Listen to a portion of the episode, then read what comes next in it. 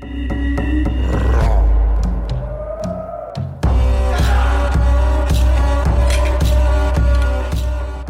Americans. Hello, South Dakotans. Welcome to the Dakota Rustler Show, aiming to keep America, its citizens, and minds free. Now, here's your host, Daryl Root.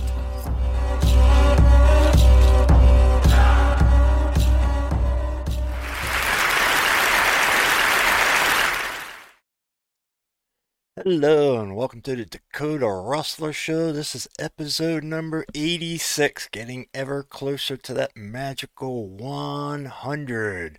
Thank you for tuning in. I do not say that nearly enough.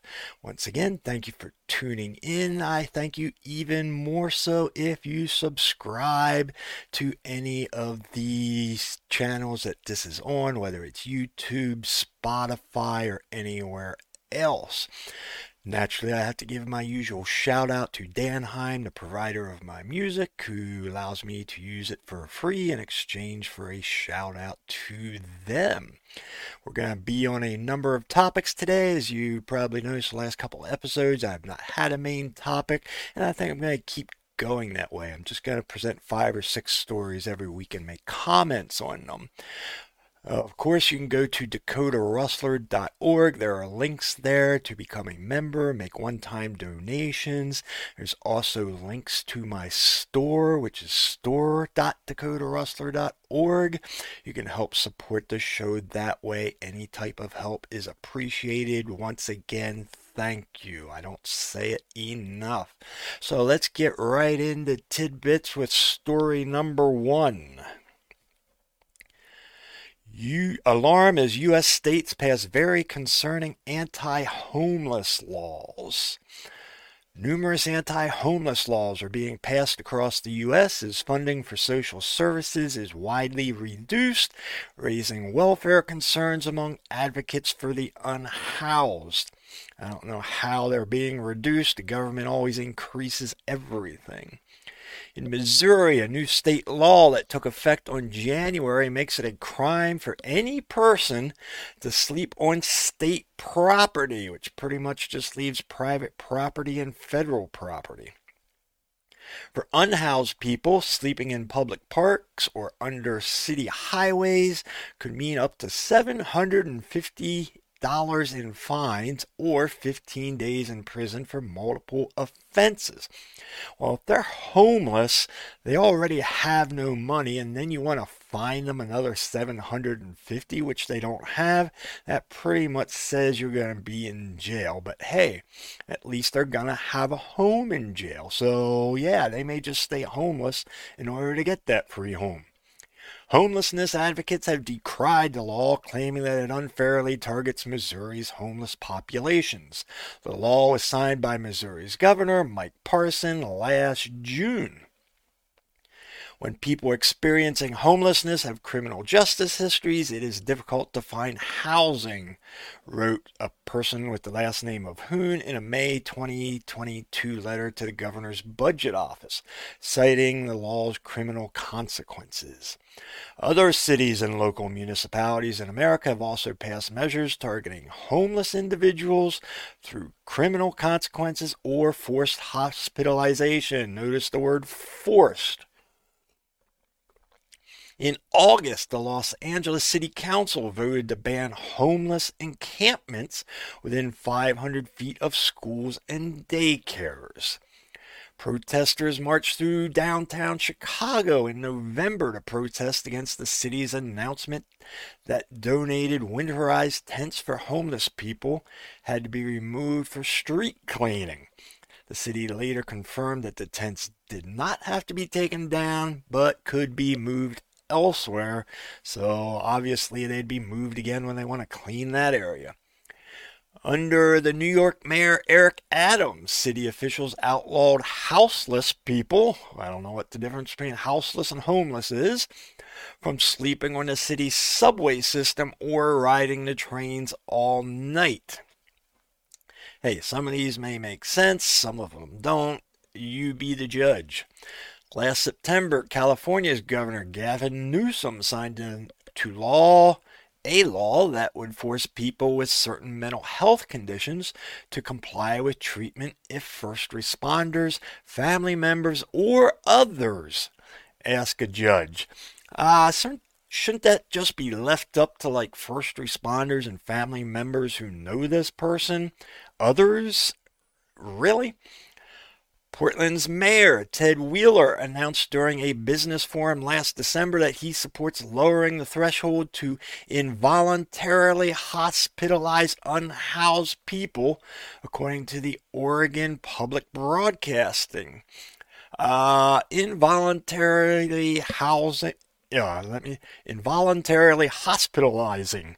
Yeah, uh, isn't that great? And he wants to lower the standards for that this, I don't know what the answer to homelessness is, but penalties, fines, forced hospitalization is not the answer. And you'll notice all these cities are heavy Democrat strongholds. They care about the poor? Really? Number two, the U.S. Federal Trade Commission proposed a rule that would ban companies from requiring workers to sign non compete provisions as well as some training repayment programs which companies use to keep workers from leaving for better jobs. This all has to do with non compete clauses when you start working for a place. Non compete agreements block workers from freely switching jobs, depriving them of higher wages and better working conditions, according to the FTC chair Linda Khan. I'm going to give my opinion on this at the end of the story. The proposed rule is the latest sign from the Biden administration of its support for labor, including backing a measure to make it harder for an employer to classify a person as an independent contractor, which in itself is terrible. We should be encouraging independent contractors, not discouraging it. Uh, why? Well, the government makes the argument that it means fewer benefits and legal protections. As I've said before in this show, I've been a subcontractor, independent contractor. That's the way I want it. I want to make my own benefits. I want to make my own vacation. To me, the freedom is worth not having company benefits. The rule would require companies with existing non compete agreements to scrap them and to inform current and past employees that they have been canceled. Uh, for one, that's unconstitutional. I forget the phraseology for it, but you cannot change a law that kills past contracts. Oh man, somebody put it on here on Spotify or YouTube or let me know what that's called. I forget offhand. The agency estimated that if rule goes into effect, wages to U.S. workers would rise by 300 billion per year, and an estimated 30 million Americans would have better career opportunities. No, they won't. While the wages might go up by 300 billion per year, so will the cost of buying everything out there. And if you increase those rules and regulations and wages, some companies are just going to lay you off and fire your ass. You're not going to create 30 million new jobs. It would also stop companies from requiring workers to reimburse them for certain kinds of training if they leave before a certain period of time. Excuse me, but these companies are paying your wages for training, and if you don't put in a significant amount of time making it worth their money, and they cancel that provision, you're robbing the company of the wages they use to train you. The training repayment program should not be banned. I mean, I'm not going to hire anybody, train them just to watch them walk off in five days, five weeks, five months. I paid an expense. I need to get that back or it doesn't pay me to hire them. Now, as I said, I have no problems with these repayment programs. I have no problem with non compete clauses if they're done correctly. If I train somebody, they learn how to do a job, and they leave three days later, five days later, you know, five months later. You know, are they going to take my customers with them? Are they going to steal my customers when they leave? That's one reason why these non compete clauses are in there. If you're not allowed to compete for an entire year after you leave the company, you're not likely to be able to steal their customers as quickly. They're in there to protect businesses from having customers stolen. All right, number three. In a city where tree shade is unequally distributed and half the surface are dark asphalt or concrete, the solution to increasing temperatures could lie in design. Hey, Los Angeles has the worst urban heat island effect, a phenomenon in which cities trap and retain heat due to their high concentrations of buildings, roads, and other developments of any city in California. And anybody who has listened to me for a few years or followed me on my Facebook pages and the reiterations of this program have known that I have argued that heat islands are deceptive when it comes to global warming. I don't know if the temperatures are getting hotter out there. What I do know is cities retain this heat for longer periods of time for the day, creating what could be arguably a false temperature guide. Most official temperature readings are taken from airports. Well, they're in the middle of a heat island, and when those heat islands get bigger, they retain the temperatures longer, suggesting that the Earth is getting hotter when maybe it's not. But anyway, let's continue. Design changes that could help the city absorb less heat are underway. These include installing cool roofs, coating streets with reflective materials known as cool pavement, and increasing shade by planting more trees. Nearly a decade ago, the LA Mayor's Office convened an advisory panel of scientists, and the panel created a computer model of the city's neighborhoods and microclimates. Since then, the city and county have coated more than 150 lane miles of city streets with cool pavement, and the results supposedly say that individual streets can be cooled by as much as 10 to 12 degrees Fahrenheit after the reflective coating is applied. So that sounds good. Alongside transforming pavements, the Cool Streets program is also planting trees, 2,000 or so so far, which Shaw, the program's manager, says help keep temperatures down. However, Planting trees is not a cure all because trees can complicate urban heat mitigation in several ways, and they can actually emit volatile organic compounds, which are organic chemicals that turn into vapor easily. The smell of pine is an example. In the presence of sunlight, these compounds can form ozone, actually worsening air pollution, especially from certain species such as palm trees. Trees also block wind from carrying away pollutants. Think of the wind blowing through a canyon and then in a place where there are a lot of elements in the way. Ah, plant greenery also absorbs more heat than bare soil, which can increase temperatures above a tree canopy. So it's kind of a catch 22 there. You want to eliminate the heat, but the greenery can actually absorb the heat and create temperatures above the canopy. So, yeah, is there a real good solution? Who knows? But heat islands are definitely a problem when it comes to pollution. And with that, uh, it's time to take a break. I'll be back in 50 seconds.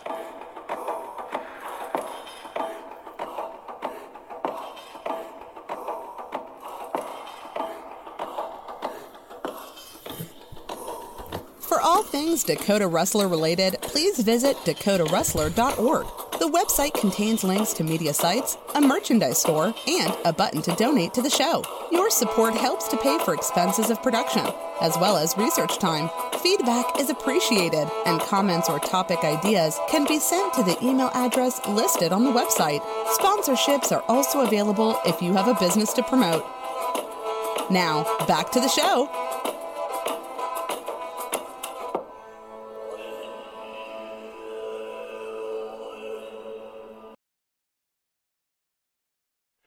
All right, welcome back to the Dakota Rustler Show. Uh, this is the main topic, the main story I wanted to get to Homeland Security compromised. Uh, let me get back to the tidbit section on that and get that up there. There we go. A new report by Homeland Security's Office of Inspector General shows that the department is systematically failing to revoke tens of thousands of personal identity verification cards that allow staff to enter sensitive, secure facilities and access internal data networks, despite being warned about the problem for 15 years. Not weeks or days, but years. The issue is made worse by the fact that Homeland Security's internal record keeping is so shoddy that it was impossible to determine how many ex staffers have working access cards they aren't supposed to. Like many modern offices, Homeland Security hands out office unlocking key cards to its employees to make sure strangers can't wander in off the street. And like most workplaces, the department is supposed to follow a standard policy. When an employee is no longer an employee for whatever reason, their card is to be promptly deactivated. Unlike most employers, though, Homeland Security is a component of the U.S. intelligence community, which is usually an oxymoron, meaning these credit card sized badges have a grave potential for misuse if lost, stolen, or compromised. Unfortunately for the department and potentially us, the OIG's latest audit found that's exactly what's happening and on a vast scale. The December 20 report says the department failed to deactivate nearly half of the cards it was supposed to within the recommended 18 hour window after termination. Some PIV cards remained improperly active for months, and over 36,000 may not have been deactivated at all. Those with cards that remain improperly activated, including include employees who were fired, retired, failed background checks, or died. While the cards also grant holders access to sensitive DHS data networks, the department claimed to the inspector general that the electronic network access keys embedded in the cards were deactivated, preventing access to electronic systems. On the PIV cards, the report's conclusion is blunt. We determined that unauthorized individuals could gain access to department facilities despite what the department says.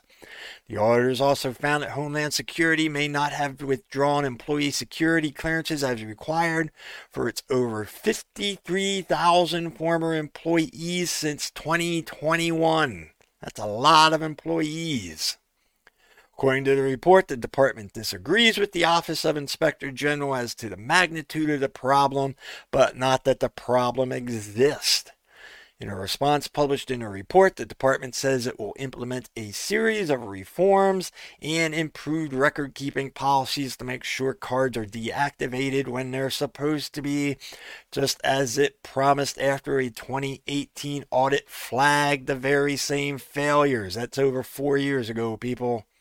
So, yeah, your Department of Homeland Security is not secure.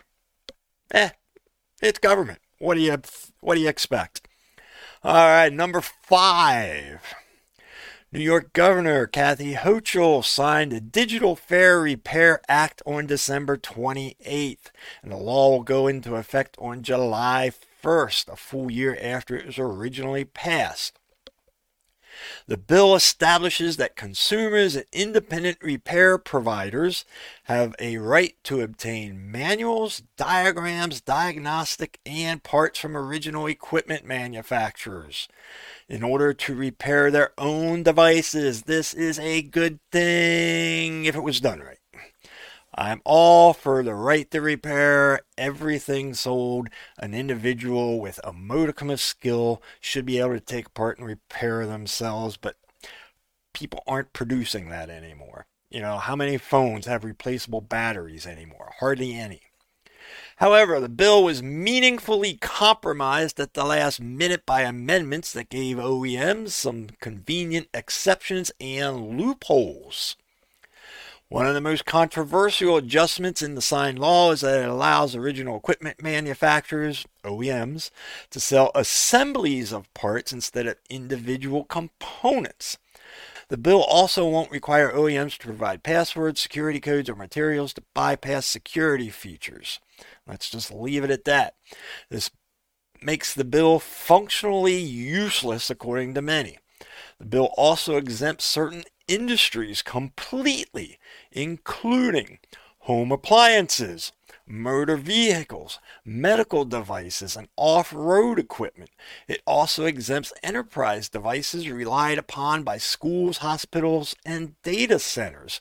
Well, that's a lot of goods out there you know, home appliances, you telling me I can't repair my own stove? Murder vehicles, I can't repair my own murder vehicle? I mean, come on.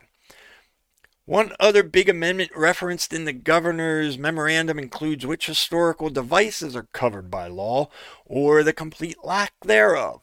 The memo states that July 1st of this year is the date when devices, quote, manufactured for the first time as well as sold or used in New York for the first time, unquote, become eligible for coverage, implying that the right to repair protections won't apply to anything made before the bill's effective date. And in keeping with my statement from earlier, it should not be retroactive. Law should not be post facto. I think that's the terminology I was looking for. You know, it shouldn't affect what has been sold in the past. It should just be on new. I got one more story. Unfortunately, that means I'm going to be running running a little long. Uh, let's see if you can get to See these two beautiful girls in this picture? Yeah, it all has to do with a police chase. All right, this is an AP story that was printed in the Star Tribune in Minneapolis. Maggie Dunn, 17, and Caroline Gill, 16, cheerleaders for a high school in southern Louisiana, died in a collision recently. They are the latest fatalities attributed to accidents during police chases. No, they were not the ones being pursued, they were innocent victims. National Highway Transportation data shows that 455 deaths were tied to police pursuits in 2020. Doesn't state whether they were all innocent or whether some of those were the perpetrators. Authorities say the officer in the town where this happened joined a chase in a rural parish that started when police in Baton Rouge pursued a man suspected of stealing his father's car. His father's car, not a stranger's, but his father's.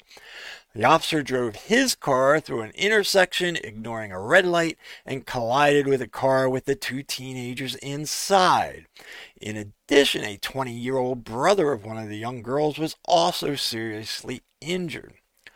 Although I have not done so in recent years, I have argued in the past that police pursuits should not or should only occur if one is chasing a likely murder suspect. No other chase is worth the risk, and then they need to stop. If my car is stolen, I don't want police chasing it. If a chase pursues, the scumbag who stole the damn car will likely try to escape by speeding and end up either wrecking it or killing others with it. If the police catch up to them, what's going to happen? They're going to use their little maneuver. I can't remember who it's named after, where they tap the back rear end and it spins out. You know, it could roll in that case. Either way, I'm out of freaking car, and my insurance is going to have to replace it. A much better idea would be just follow the guy who stole the car, follow him at a safe distance, at a safe speed, Wait till he stops somewhere. Hey, maybe it's 20 miles, 30 miles. If he doesn't think he's being followed, he's probably not going to go that far until he stops. Then you can go up to him and arrest him. Quit risking the life of other people and the property of the people who were victimized. You know, Will that work all the time? Of course not. But at least you're not going to kill an innocent person in the process. It's time to end police chases. And with that, I am going to call it another podcast. Once again, thank you for listening. You know the mantra question authority and always be free.